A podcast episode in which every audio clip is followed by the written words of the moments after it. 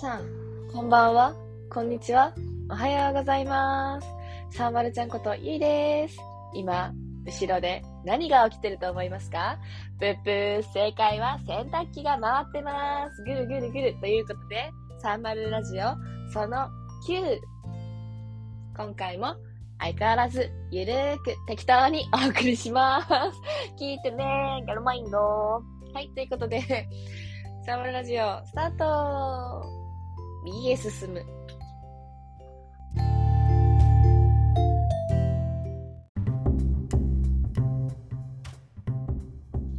ディアレッテテン、ディアレッテテン、デン、ディアレッセンセン、ディアレッセンセンセン、ジャンスターラツツツツツ皆さん、こんばんは。サマルラジオ、その9始まりました。こんばんは。オープニングにお届けしましたのは、シンディ・ローパーで、ガールズ、ハ、アス、デス、ドブラスラス、デス、デス、デス。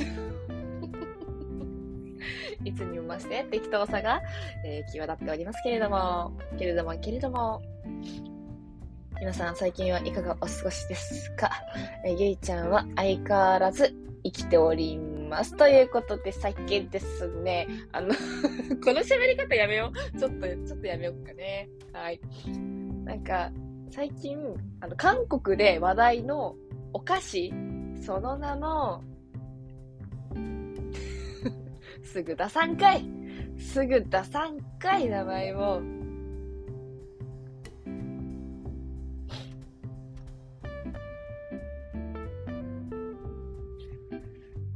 張れ、頑張れ、インターネット、頑張れ、はい、頑張れ、はい、頑張れ、はい、インターネット、頑張れ、文明の、文明が、文明で、文明です。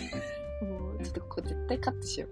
意味がわからんもん。自分でも意味わからんもんな。ちょっと、待って、頑張ってよ。あ、来た。ちょ、待って、ガチ頑張って。ガチ頑張ってって。頑張ってよ。頑張って動いてよ。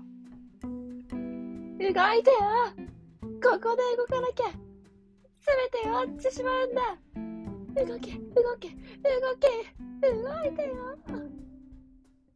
初号機パイロット、碇真司です。だって、美里さんが乗れって言ったんでしょ？笑えばいいと思うよ。あなたは知らないわ。チキチキチキ。私が守るもの。チキチキチキ。チキチキチキ。あんたバカ？あんた、あんた、あんたバカ？お、わ、わ、わ、わ、わ、わ、あんたバカ何やってんだろう私。ちょっと待って。急にさ、我に返るのやめなよ。マジです。ちょっと待って、本当に。つ。あ、あ、来た来た来た来た。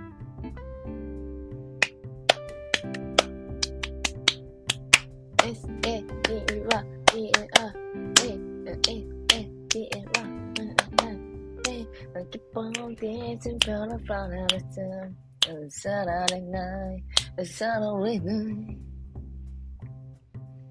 はい。えっと、韓国で今、まあ今っていうか韓国のお菓子の中でも結構話題になっている亀のマークの、えー、オリオン小福チップっていうチュロスのお菓子があるんですけど、まあなんか日本のお菓子で近いので言ったら、あの、エア、エアリアルってあるじゃないですか。あの、ちょっとこう、サクサクってしたあのね、コーンのお菓子みたいな。あれのシナモンチュロスの味みたいなやつがあって、あれめっちゃ美味しいんですよ、韓国。ちょっと高いんですけど、230いくつぐらいするんですけど、それめっちゃ美味しくて、で、この前食べて、えー、やばって思って友達に勧めた友達も見事にハマってて、えっ、と、マーケット O が出してる、その亀のマークの、結構サニーとかのスーパーに売ってあるんで、ちょっと食べてみてください。めっちゃ美味しいんですよ。それこそ韓国のお菓子で美味しいなと思うのが、それこそね、さっきマーケット O って言いましたけど、マーケット O のあの、チョコブラウニー、あれ結構有名だと思うんですけど、あれもマジで美味しいです。韓国は、なんかまあ一回行ったことがあるんですけど、なんかすごいですよね、その、ワンプラワンっていう、1個買ったらもう1個ついてくるとか、10個ついてくるとか、なんかいろいろあるじゃないですか。で、やっぱお菓子の、パッケージの大きさも、やっぱなんかアメリカのサイズじゃないですけど、結構でかいんですよ。なんか20個入りの箱がドーン、ドーン、ドーン、ドーンみたいな。なんかそんな感じで。えっと、それこそ、えー、っと、あれはなんだ？ロッテ？ロッテマーケット、ロッテマートか？ロッテマートっていう、もうめっちゃ大きいスーパーなのかな？あれもなんかイオンみたいな、日本で言ったら。そんな感じのところがあって、なんかいろんな商業施設なんですけど、そこに、まあなんか買い物に韓国行った時って、めっちゃもう、でかくてスーパー。で、ほんとススーパー でっかいスーパーで、レジもあのアメリカみたいにこう、なんかね、こう、イケアとかね、行ったことある人はわかると思うんですけど、こう流れるやつ。あの、さーさーって流していくやつ。あれで、めっちゃ、カゴもでかいし、本当に、楽しい。韓国行って、ちょっと、でも、そうだ、パスポートの更新しなきゃ。てかもう切れてるから、新しく。海外旅行行きたいですよね。それこそ、私がその働いてるカフェの大学生がいるんですけど、女の子が。最近、タイに行ってきたって言って。タイのチェンマイに行ったって言ってて。やっぱ、旅費はちょっと結構高い。今ね、結構そのね、なんかいろいろな情勢の影響で、燃料とかがね、上がってて、やっぱ、あの、旅費とかがすごい高くなってるみたいなんですけど、だって、オーストラリアとか、今もう、片道か往復かちょっとわかんないですけど、聞いた話によると、もう、60万ぐらいするみたいな聞いて、結構まあ、オーストラリアとか行くってなったら、まあ、そんな安いイメージじゃなかったんですけど、旅費は。でも、60はやばいみたいな。まあ、ちょっと前、ちょっとっていうか、まあ、そのね、あのね、ロシアさんとウクライナさんが、ちょんちょんちょんって、ね、結構、ウェイウェイウェイみたいな感じになり始めた時ぐらいの話だから、今ちょっと落ち着いてるのかもしれないですけど、わかんないですけど。まあ、でもね、落ち着いてないからね、落ち着いてるって言いましたけど、まあ、落ち着いてはないですけど、わかんない。なんか旅費はちょっとまあかかったけど、結構やっぱ本、その現地に行ったらご飯とかも全然安く食べれるし、めっちゃ良かったですよって言ってて。私も海外旅行行きたいですね。やばい、くしゃみ。はい。はい。海外行くってなったら、私は、やっぱもう、南米に行きたいんですよ、どうしても。南米に。情熱の国。正直治安はよろしくないって聞きますけど、そんなこと言ってたらね、多分どこにも行けないんで、っていうレベルじゃないんですけどね、南米とかって結構多分場所によっては。あの、警戒区域レベル3みたいな、もう人が立ち入っちゃダメですみたいなぐらい危険な地域とかあるらしいんで、普通に南米ってうじゃうじゃ。どれだけ日本が平和で安全かっていうのがね、身に染みてわかりますよね。でもね、最近そんな日本も結構物騒なね、世の中になってきてますけどね。まあそれでもまあまだ全然世界に比べたらね、安全だし、住みやすいと思うんで。うん、なんかね、平和ボケし、平和ボケしすぎるのもまあ良くないなって思って。海外にね、行ってちょっと、ちゃんとね、こう気を引き締めて いろんな世界を見るのも大事ですよね。本当南米、まあ、具体的にどこ行ったら行きたいかって言われたら、まあ、アルゼンティーネ。アルゼンティーネ。ブエノスアイレス行ってみたいんですよね。まあ、理由としては、あの、えっと、エビータっていう、まあ、すみません、ミュージカルがあるんですけれども それが、まあ、アルゼンチンの、えー、第、何、何代、何代大統領かなの、大統領夫人の、えっと、エヴァ、エヴァ・ペロンさんっていう人がいたんですね。その人は若くして亡くなったんですけど、まあ結構こう、称えられてたわけですよ。アルゼンチン、その現、その、なんていうと、えー、当時。野心家だって、こう、こう、アルゼンティーナのために共に頑張ろうみたいな。まあその自分の目的を果たすためだったら結構断念をこう犠牲にできるような人まあね、賛否両論あると思うんですけど、私はそのミュージカル見て、めちゃくちゃすごい感動して、なんかその、アルゼンチンの、なんていうんですか、情熱っていうのをちょっと感じまして、ね、まあね、すごい治安悪いって聞きますけど、ちょっと行ってみたいですよね。国としてはね、すごい綺麗な国だと思うので、観光してみたいですよね。みゃん。うざ。痛 い痛い。えあとはね、ペルー、ペルーじゃない、間違えた。チリとか、えー、メキシコ、ブラジルとかも行きたいですし、あとどこだかな？どこだかな？うー。共にいてアルゼンティナ光注ぐ日もあ、やばいやばいやばいやばい。やばばばい。やばばばい。あ、コロンビアとか行きたい。めっちゃね、そこら辺めっちゃ、めっちゃ悪いっていうかだな。あ、そう、ペルーも行きたいし、そうそうそう。ね。いろんなとこ行きたいですわ。いろんなとこ行きたいですわな。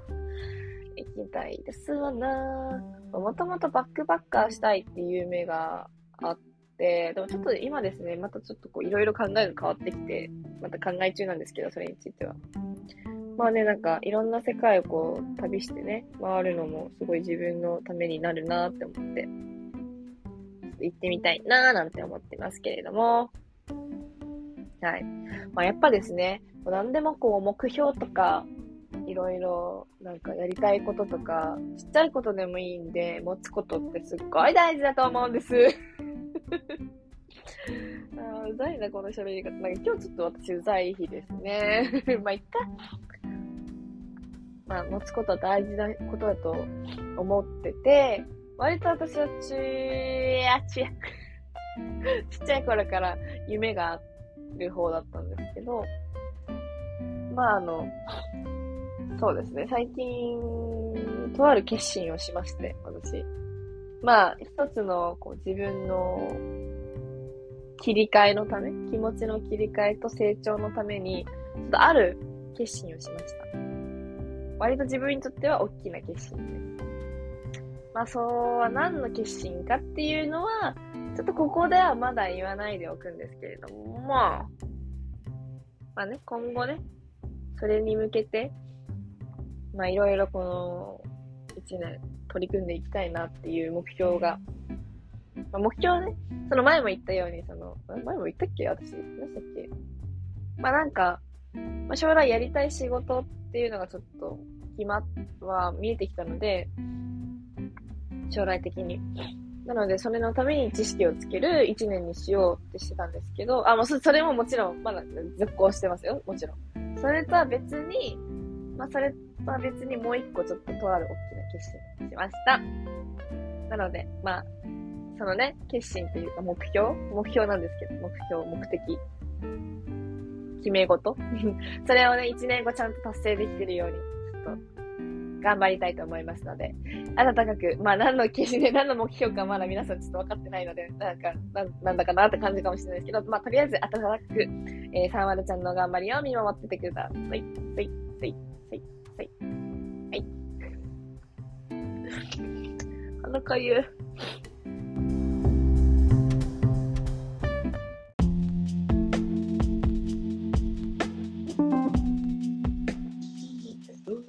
Yeah, yeah. I feel it, butter. I feel it, butter. I feel it, butter, butter, butter, butter, butter. I feel it, butter. I feel it. I feel.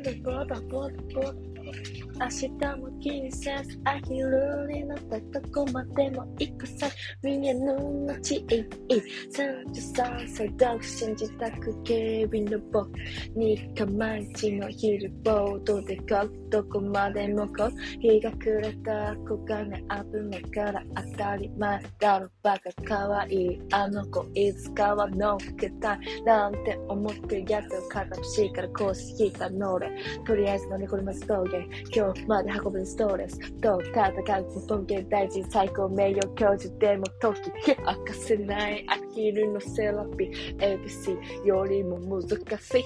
汗汗汗汗。はい。何の時間なんこれ？何の時間なん？怖っ。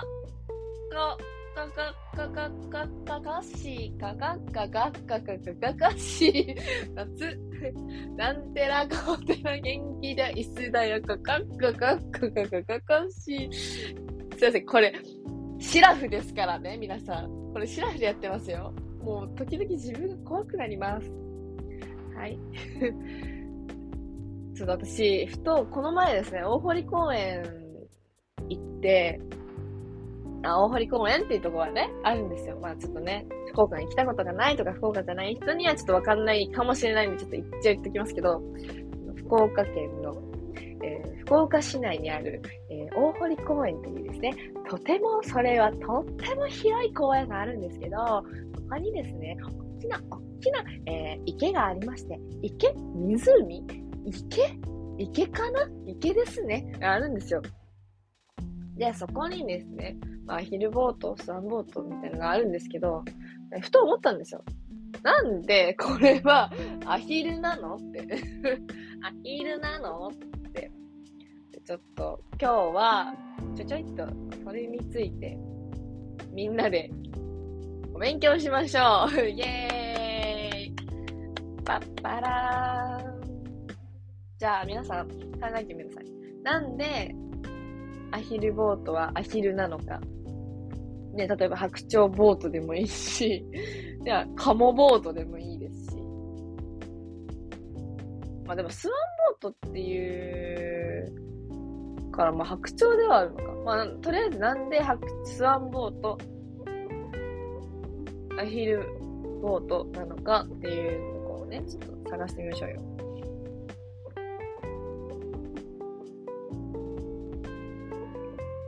はい。ではではではでは。なんでだと思います？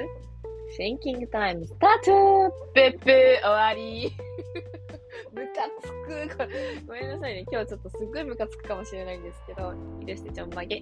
ちょんまげは江戸時代。わかんない。全然思んないし、今の。全然思んないし、なんだ。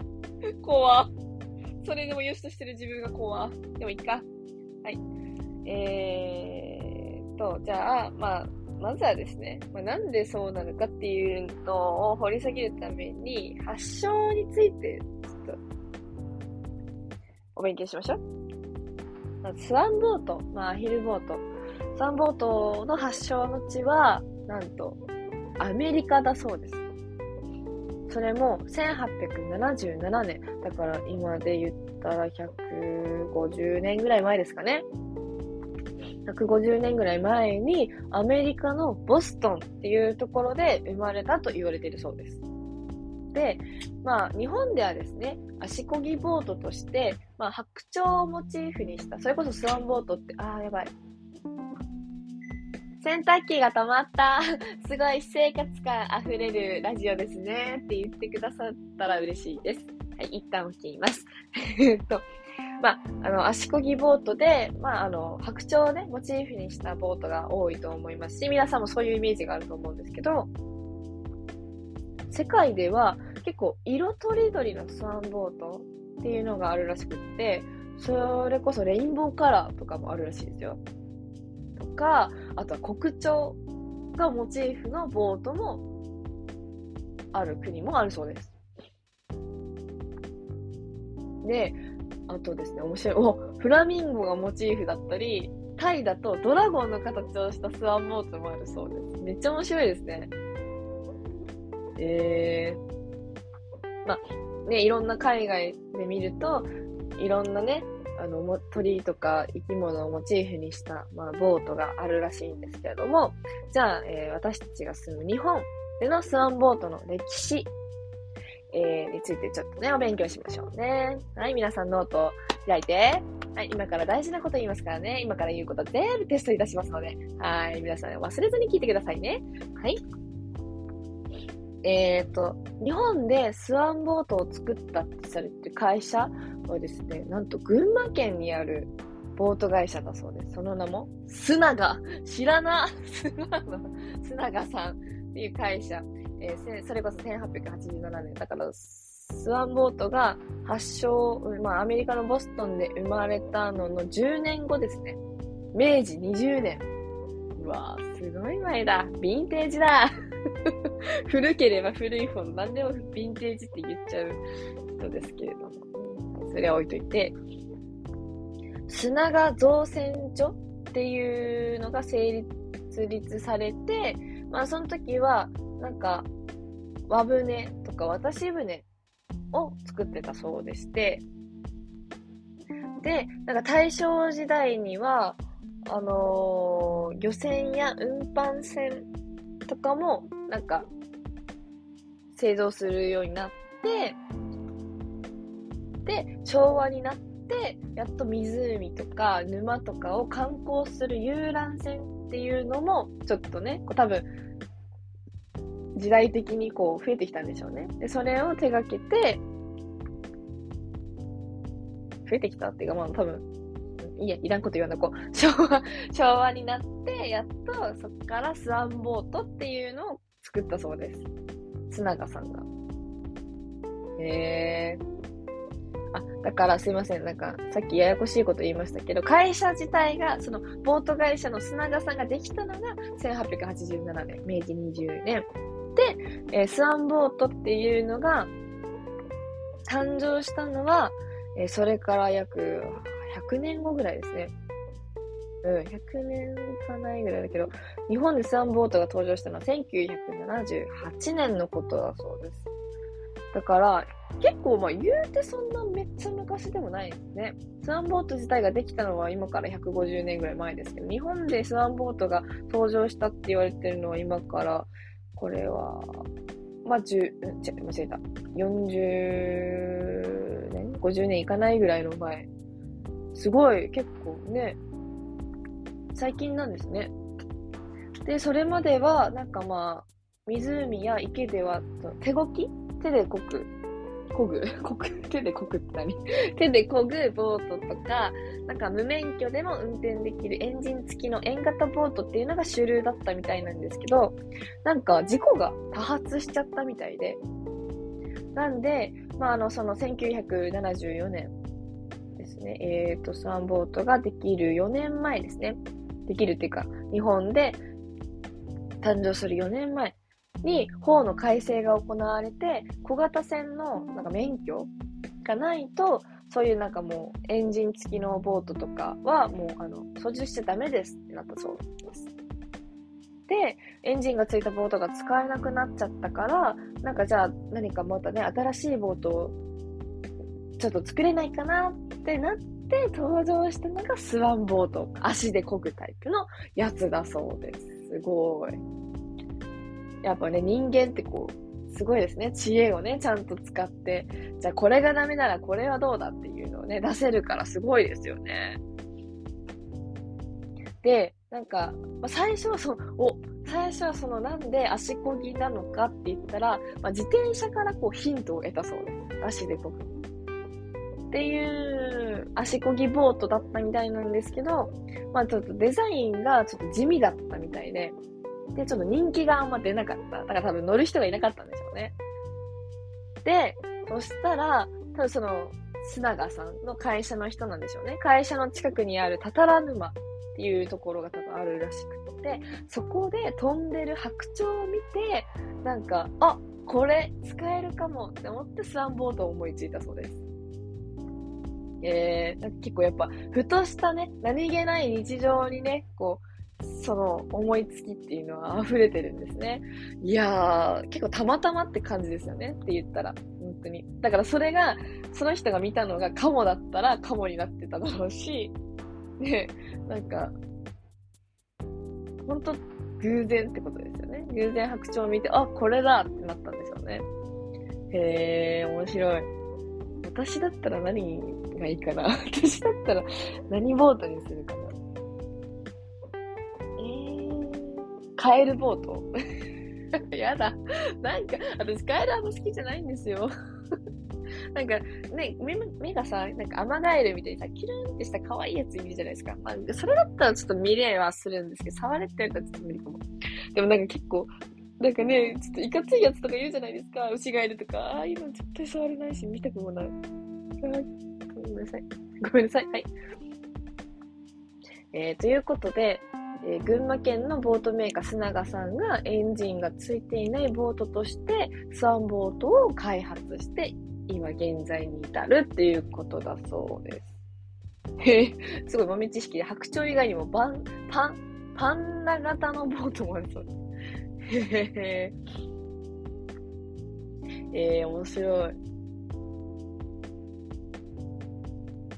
はあ、え、で、で、で、で、で、で、で、で、ですよ。で、でですよ。まあ、日本のスワンボートって、やっぱこうね、屋根がついてて、こう中にね、ほんと車みたいな感じで、こう中に入って、まあ一人だったり二人だったりとか、友達とね、漕ぐみたいなイメージですけど、海外は大体屋根付きじゃないのが多いみたいですね。あ、ほんとだ。全然屋根ついてないわ。日本のあのスワンボートから屋根を丸々取ったみたいな感じですね。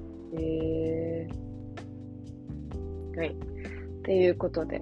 まあ、スワンボートって一概に私たちは言ってますけど、海外はスワンじゃなくて、白鳥じゃなくて黒鳥だったり、ドラゴンだったり、フラミンゴだったり、コアラだったりとか、いろいろいるそうですけど。で、しかも、ね、ボート自体は100年以上も前に発祥、スワンボートとの元とされるボートはね、で、日本でできたのは割と50年いかないぐらい前のものだったっていうことで、結構ね、面白いですね。ほんと、何気ないところから生まれる人間は面白い。こんな締め方でいいの？大丈夫かな？それこそ、その、ちょっと海外と日本のギャップって、なんか、今日ですね、なんか、派遣先で、なんか、隣に座ってる人が、ちょ、これ見て、みたいな、ニュースの記事を見せてくれて、なんか、どこの国の人かなあれは。スウェーデン？どこだったかな？なんか、その海外の人の、まあ、国際結婚されてるご夫婦で、で、あの、旦那さんが自分でお弁当を作ってこう持っていこうとしてたらしいんですよ、会社に。で、パッて見たら、マッシュポテトと、えっと、ミートソースを半分半分にして四角いなんかパ、タッパーみたいなのにボンボンって入れて、それをお弁当として持っていこうとしてたらしいんですよ。で、え？みたいな。それお弁当なの？って奥さんが言ったらしいんですよね。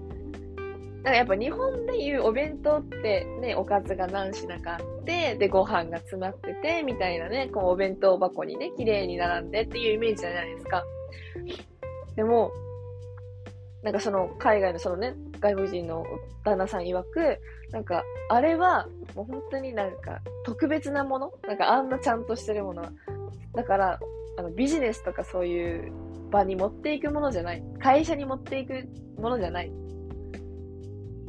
だから、なんか、日本人がそのお弁当ってイメージしてるものの方が、なんか僕たちにとってはすごいクレイジーだし、すごいイレギュラーなことだみたいな言ってたらしくって、あ、やっぱなんか、私たちって結構それ当たり前じゃないですか。お弁当のイメージ、お弁当イコール、ほんと、おかず何品、デザートをついて、ご飯があって、みたいな。で、それは結構当たり前でしたけど、やっぱ海外からしたら結構ね、お弁当文化ってなったら、確かに言われてみれば海外ドラマとか見てたら、ね、紙袋に リンゴとバナナとサンドイッチポーンみたいな感じとかじゃないですか。それがね、やっぱ言ったらお弁当みたいな感じになるわけじゃないですか。ね、なんか、そこ、やっぱ面白いですよね。海外とこの日本のギャップっていうか違いみたいなのをこう感じたときに、なんか、うわって、こう、あ、自分まだ知らない世界こんなにあったんだって思うのと同時にすごい面白いなって思いますしね。うん。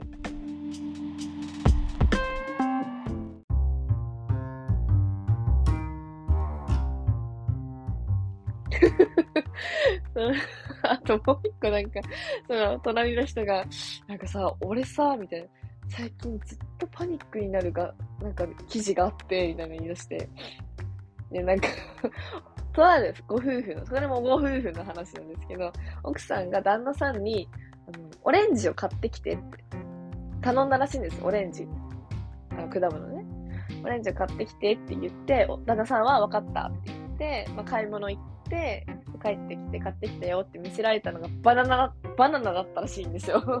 バナナ買ってきてたらしくて。で、しかもですよ、その、バナナを買ってきて、そのバナナについてる値札のシールはリンゴって書いてあるんですよ、品名。リンゴって書いてある札のバナナを買ってきてて。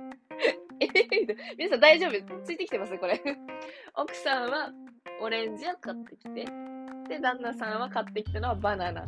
で、そのバナナの値札にはリンゴって書いてあるっていう。でもね、パニック。パニックパニック、パニック、パニック、みんなが慌ててる。それそれそれって感じですけど、あの、ね、冷静に、冷静になって、みんな、落ち着いて、深呼吸。OK。で、もう奥さんはね、すごい優しい寛大な心をお持ちで、もう旦那さんも、その店員さんも、きっと疲れてるんだよなってね、思ったらしいんですけど。もう日本人はですね、本当に働きすぎですし、ストレス社会と言われてる世の中ですから、平和なのはいいですけどね、ストレスはダメですよ。本当に。みんなうまく発散していきましょう って言ってる本人がめっちゃストレス発散の仕方結構下手なんですけどね はい。ね、面白いですよね、なんか。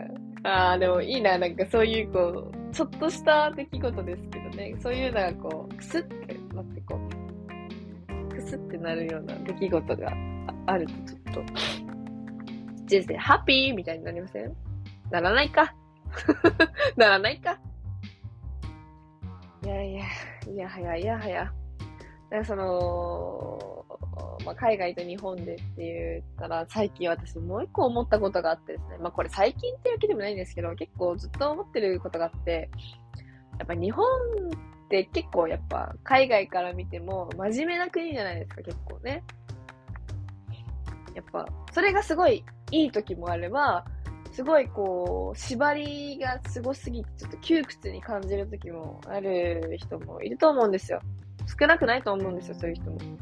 で、すごい思ったのが、それこそタトゥー、ね、入れてるとやっぱ日本はそれこそ大きなスパ、なんか銭湯？スーパー銭湯みたいなとこって入れなかったりするじゃないですか。とか、なんかいろいろね、仕事でも支障が出るし、それで採用してもらえなんて全然ザラにやると思うんですよ、未だに。なんか私、それって本当にもったいないし、遅れてるなって思うんですよ。だって、海外なんて、看護師さんとか赤毛で鼻ピアスしてタトゥーゴリゴリ入ってますけど、ちゃんとやることはやってるし、ね、業務はちゃんとこなしてるし、ほんと見た目と、な、その、なんていうんですか、業務態度っていうんですか仕事の態度？態態度？ね、なんか、それって絶対比例してないと思うんですよ、私的に。うん。なんか、それでね、ちょっと判断されるのはすごいもったいないし、ねーって感じなんですよね。ちょっとそう嫌だなーって思って。なんかそれこそ私の知り合いの人で結構タトゥーがゴリゴリ入ってる方がいらっしゃるんですけど、その人はなんかプライベートで社会人のなんかね、社会人運動クラブみたいなバドミントンをされてて、で、その人がなんかとあるそのいろいろね、なんか、チームっていうかそういうなんか、サークルみたいなのがあるらしくって、福岡にたくさん。で、なんか、初めて参加するサークル、サークル集まりみたいなのがあったら、そこに行ったらしいんですよ。半袖で。で全然ゴリゴリタトゥー見えるんですけど、そしたらなんか、全然来てもらうのはいいんだけど、みたいな。その、タトゥー入れ墨見えないようにしてもらっていいみたいな。言われたらしいんですよ。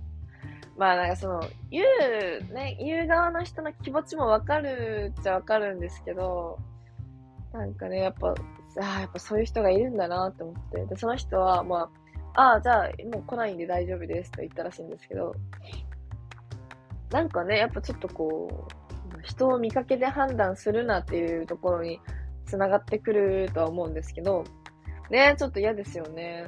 なんか、早く日本もね、そういうのを本当気にしないような国になってほしいんですけど、まあね、なんか別に私は、その日本のね、その謙虚で真面目でこう、したったかな感じの、こう、風潮も嫌いじゃないんですけど、やっぱね、ちょっとこう、柔軟にね、対応していきたいなっていうところありますよね。まあまあ、でも最近のね、それこそ私が前働いてた、そのベンチャー企業は、あのー、タトゥー全然もう女の人とかゴリッゴリ入ってる人結構いましたし、まあね、結構、まあ若手の会社とかだったらね、多分全然言われないと思うんですけど、それも個性だよね、つって、受け入れてもらえると思うんですけど、やっぱね、まだまだその名残というかね、そういうのは残ってるので、まあ、これから私たちがこうどんどん日本を引っ張っていく世代として、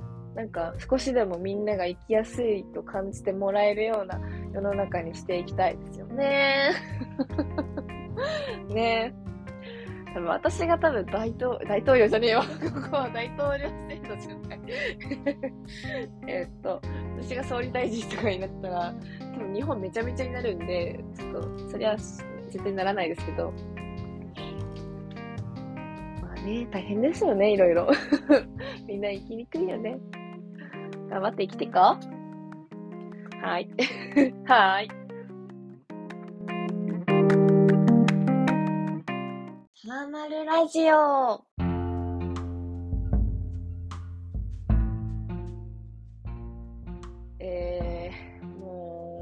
確定申告の時期ですね。てかもう始まってるんですけど。ああ、やだ、もうめんどくさい。もう最近家に帰ってくるたびに、あ、確定申告やんなきゃ、確定申告やんなきゃ、確定申告やんなきゃって追い詰められてるところです。あやだ。去年もね、確定申告初めてやって、めちゃくちゃめんどくさくて、もう、めんどくさくて、めんどくさくて、もうやだ。えー、確定申告やってるよって人います？それこそ去年は、なんかフリーランスで働いてたので、個人、うん、フリーで働いてたので、確定申告がいるし、今年も私はフリーターになったので、確定申告しなきゃいけないみたいなんですよね、なんか。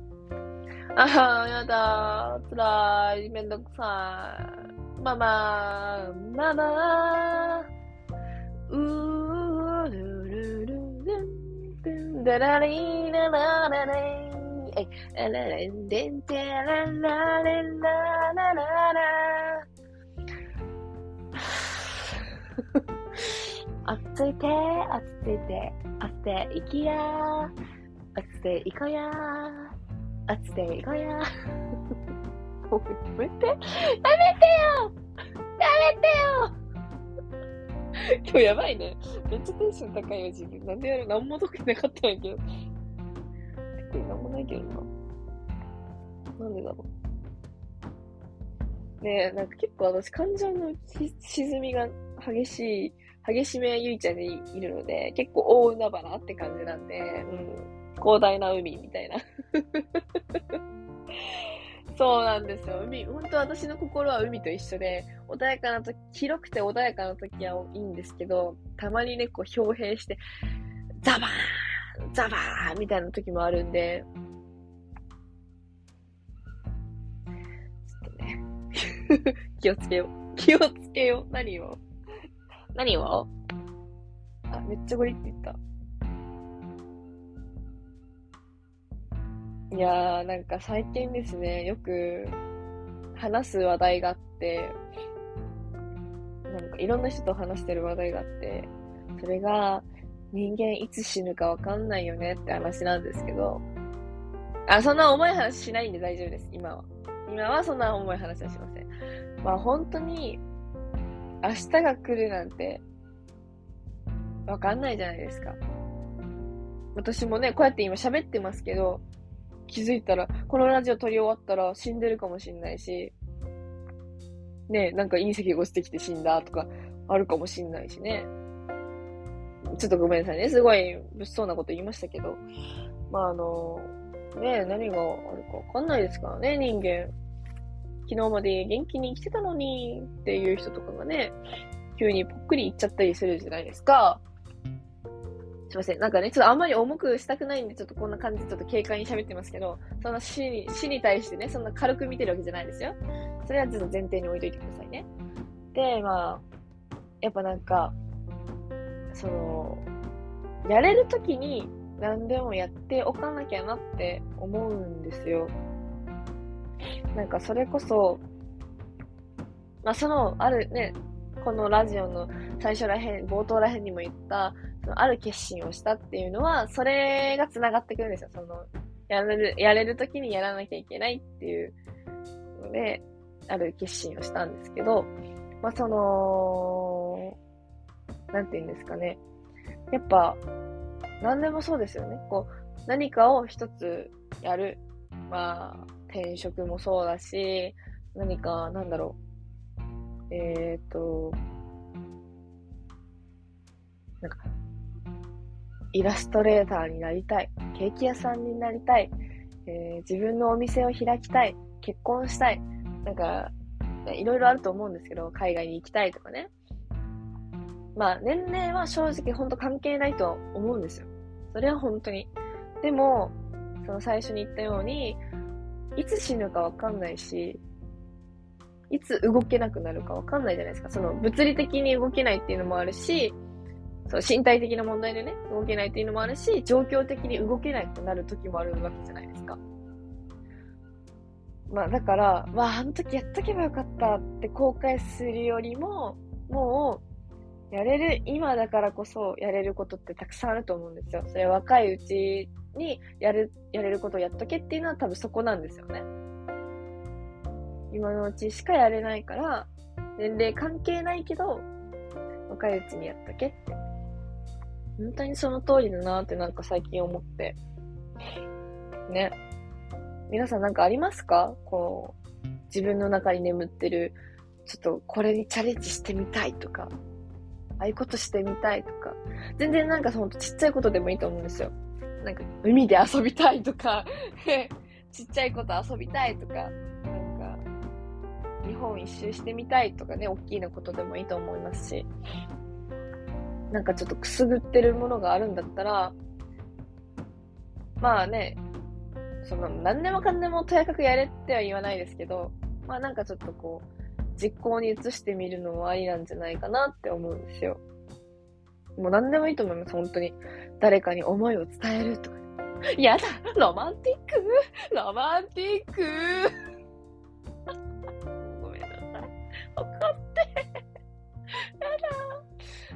ね、誰かに思いを伝えるでもいいし、日頃ね、感謝できてない家族にありがとうって伝えるとか、お世話になってる人にありがとうって伝えるとか、好きな人に好きって言うとかでもいいですし、まあなんか、ね、普段行けないところにちょっと行ってみようかなとかでもいいし、ああ、最近ちょっと、写真を撮りたかったんだよなって思う人は写真撮り撮りに行ってもいいだろうし、なんか、ね、ダンスやったことないけど、ダンスやりたいから、この機会に今日、ちょっと教室とか通ってみようかなとかでもいいと思いますね。いろいろあげればあげるほどいっぱいありますけれども、ね、なんか、本当皆さんに伝えたい。時間は有限。無限じゃないですね。有限なので、なんか、その限られた時間を本当に大切にしていただきたい。あなたた、えっ、ー、と、私たちに与えられた時間は何にも変えれないし、すごく、すごく尊いものだと思うんですよ。命と同じぐらい。なので、ぜひですね、後悔のない幸せに溢れた日々を過ごしていただきたいので なんで、なんかすごいいい話してるよね、今ね。いいこと言ってるわ、自分今。はい、すいません。余計なこと言ってるね。うん、なんかね、そうやって、まあ、この人生をね、終える時には後悔のないようにしてたいじゃないですか、やっぱり。ああ、もう十分やりたいことやったわ。もう十分生きた。もうよ疲れ自分って思って知りたいじゃないですか。知るとしたらね。うん。できるだけね、後悔をしたくないですから。本当に。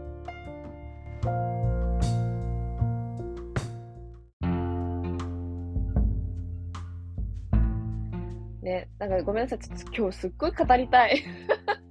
もう30分ぐらい撮ってるけど大丈夫かなごめんなさいね。飽きたら全然途中でバイバイしていいです、聞いてください。あとですね、そのまあ時間ね、あ無限じゃないからやりたい時にやっとけっていうのもそうですし、あと、なんだろう。ふと、ちょっと話、ちょっと、ちょっと変わるんですけど、友達とこう話してて、なんか不思議だよねって思うことがあってですね、私最近。なんかその、なんて言うんですかね。友達？いるじゃないですか、友達。でも、なんか誰とでも、なんか同じノリで接せれるかって言ったらそうじゃないな、みたいな。なんかそれこそ、何も気にせずにふざけられる友達もいれば、そういうふざけとかはないけど、すごい真面目な話とかもできたり、いろんな仕事とかの相談ができるっていう友達もいれば、なんかまあ、普通に、なんかもうただご飯行ったり、遊んだりするだけの友達もいるし、みたいな。なんかその、そう、そうやって、なんか分かれてるって言い方ちょっとあれですけど、なんかね、それぞれそういうのがあるのってすごい不思議だよねって、なんか私は的に感じたんですよ。最近。まあ、結局、なんかそれは、まあ、あの、最終的にこう、友達と行き着いたのは、まあ、感覚の問題だし、それは。ね、なんか、ちょ、なんでかって言われたらちょっとよくわかんないよね、みたいな話。ちょっとあんま答えっていう答えは出てないんですけど、なんか不思議じゃないですか。その、仲良くできない、できるっていう人は多分いると思うんですよ、それぞれ。そうじゃなくて、仲はいいけど、その仲のいいの中にもいろいろあるじゃないですか。そこがすごい私なんかな、私的になんかわかんないけど不思議だなって感じて、うん。感じません？皆さん。ね、なんか、大好きだし、仲がいいのには変わりないけど、この人には、ふざけた時間とかは過ごしてたりはしないな、みたいな、その人とは、みたいな。なんかね、人と人ってすごい不思議だなって思うんですよ。何の話？ごめんなさい。なんかよくわかんなくなった。えー ね。まあ、本当何にでも、何をするにも、理由がついてくる。理由はあるんですけど、その理由が何かって言われたら、こう、具体的に言葉にするのってすごい難しいなーって思いますけどね。うん、これ大丈夫かなこの話。ちょっと不安になってきたなんか話してて。まあ、いっかあ。そうなるラジオね。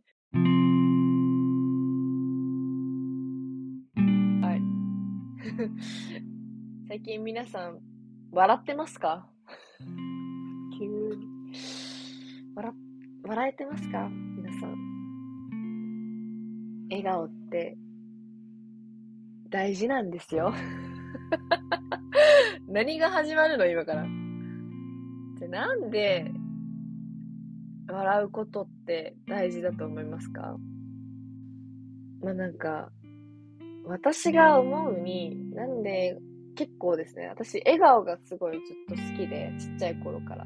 人の笑顔を見ることも好きだし、自分が笑顔になることも好きなんですけど、それで小学6年生ぐらいの時に笑顔について作文を書いたんですよ。ちょっとなんていう内容だったかちょっと忘れちゃったんですけど、それなんかすごいなんか賞みたいなの選ばれて、全校生徒の前で読んだりしたんですけどね。すごいですよね。頑張ったね、ゆいちゃん。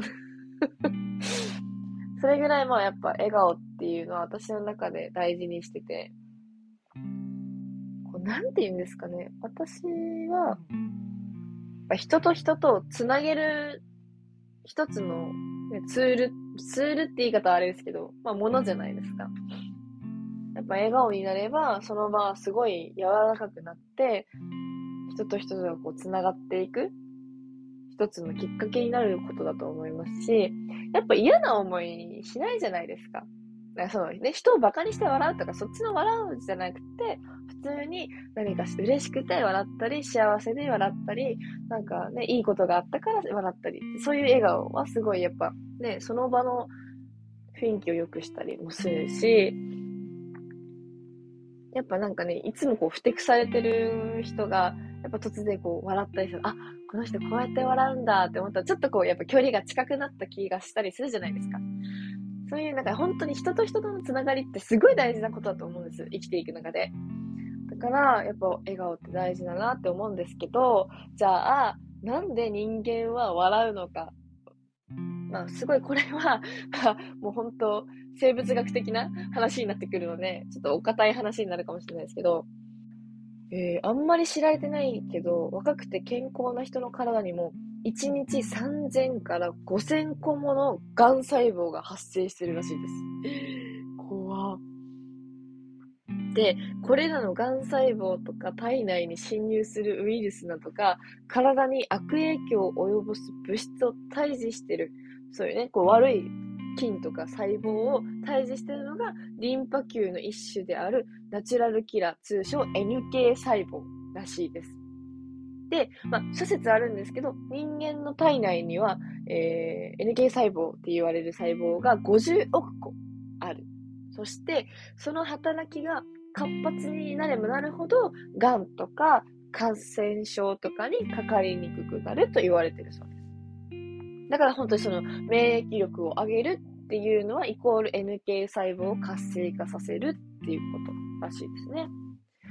でですよ、じゃあ笑うっていうのがどういうふうにそこにつながってるかって言ったら、私たちが笑うと、その免疫をコントロールする機能の司っている脳に興奮がね、伝わって、で、その神経のペプチドっていうのが活発にこう、せばーってたくさん生産され、で、その笑いが発端となって作られたその神経ペプチドっていうのは、その、血液とかリンパ液をこう通じて体内をぐわーって循環流れてきて、で、NK 細胞の表面にペタってくっついて、そしたらその NK、えー、ペプチド、神経ペプチドが NK 細胞をうわーって活性化させるらしいです。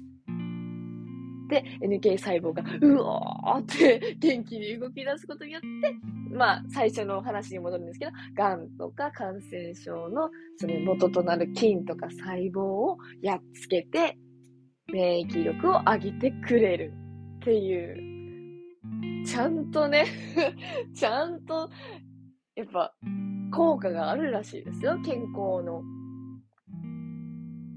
で、逆に、まあ、悲しいとかストレスとかそういうマイナスな情報を受け取ってしまうと NK 細胞の働きは鈍くなってそれと同時にやっぱね NK 細胞をやっつけてくれないから免疫力を下げる細菌とか、ね、ウイルスとかをっぱ倒せないから増えちゃって免疫力とかもパワーもダウンしちゃうみたいです。えー、そうなんだ。で、まあ、実験をちゃんとしてね、なんかその、笑いっていう、その笑うっていう行為には、免疫システム全体のバランスを整える効果があるっていうのがちゃんと立証されてて、まあ、まあ、本当に極端なこと言ってしまったら、えー、もう癌とかウイルスに対する抵抗力が笑うことで高まって、まあ、同時に免疫異常の改善とかにもつながる。イコール、まあ、病気にをしにくくなる。っていうことらしいです。へえ、すげえ、ちょっと頭良くなった気分。大丈夫ですか？私の今喋りで皆さん、わかりました？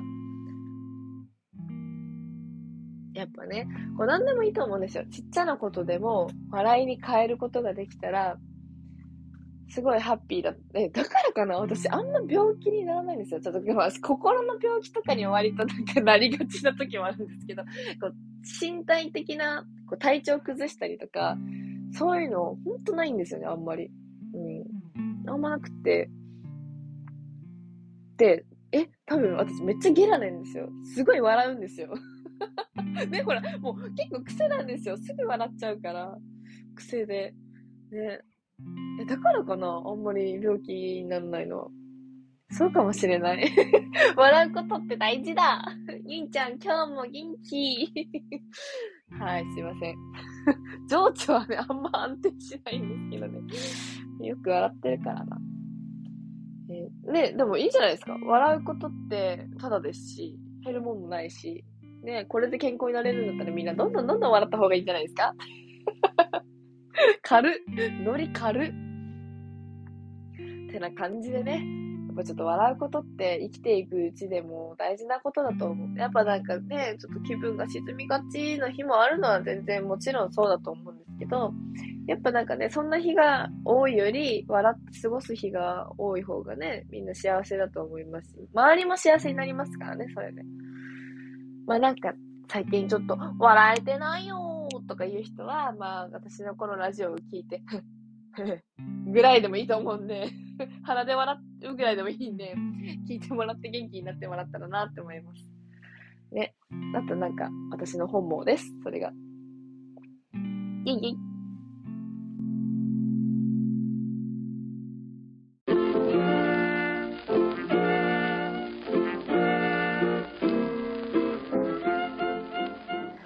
イイェイ。てな感じ、てな感じでね、べちゃべちゃべちゃべちゃ、切ったな、なんかべちゃべちゃってきたな。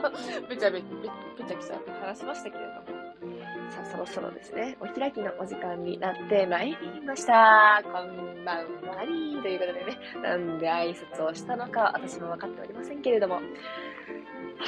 えー、まあ、今回はどうでした？朝までラジオその9。あっという間に9ですけれども。もうさ、ちょっと最後に聞いてくださいよ。タイタニックを今ね、リマスター編が、ね、上映されてるじゃないですか。私見に行こうって思ってたのに、めっちゃチケット売り切れてて、行けるって思った時間も売り切れてて、明日で上映終わりなんですよ。した。完全に。完全にやらかした。もう最悪です。まあいいや。もうサブスクで見るって決めました。アマプラで有料ですけど、まあレンタルできるんで、そこで見ようと思います。皆さん、タイタニック見れる人はもう明日までですけどって言って、私このラジオ明日、明日多分載せる。明日載せるっていうかもう、23日に多分載せてるんで、23日で公開終了なんですよ。上映終了。急げ はい。なのでね、ぜひ映画館で TT 兄弟やりましょうよっていう話なんですけれども。そうです。さあ、工事の音もすごいな盛り上がってんなまあ、どうですか？皆さん、寝る準備はできました？まあ、今から出勤だよっていう人はお仕事頑張ってください。今から寝るよって人はちゃんと寝てください。今からご飯食べるよっていう人はたくさん食べてください。私は今から洗濯物を干します。ということで今日もありがとうございました。また来週かな？再来週かな？ちょっとわかんないけど、まあ気分で撮ってるのでいつも。またお会いしましょう。ラブズキュンキュンキュンキュンキュルキュルキュルキュルチュッチュッチュッチュッチュッチュッチグハグテレレレレレレテテレレテレテレ。なんかもう、ごめんなさい。引いていいです。ドン引きしてください。私のことは、ドン引きしてください。登場するなら金をくれということで、さようなら、サーマルラジオでした。ぷいぷいものか。See you.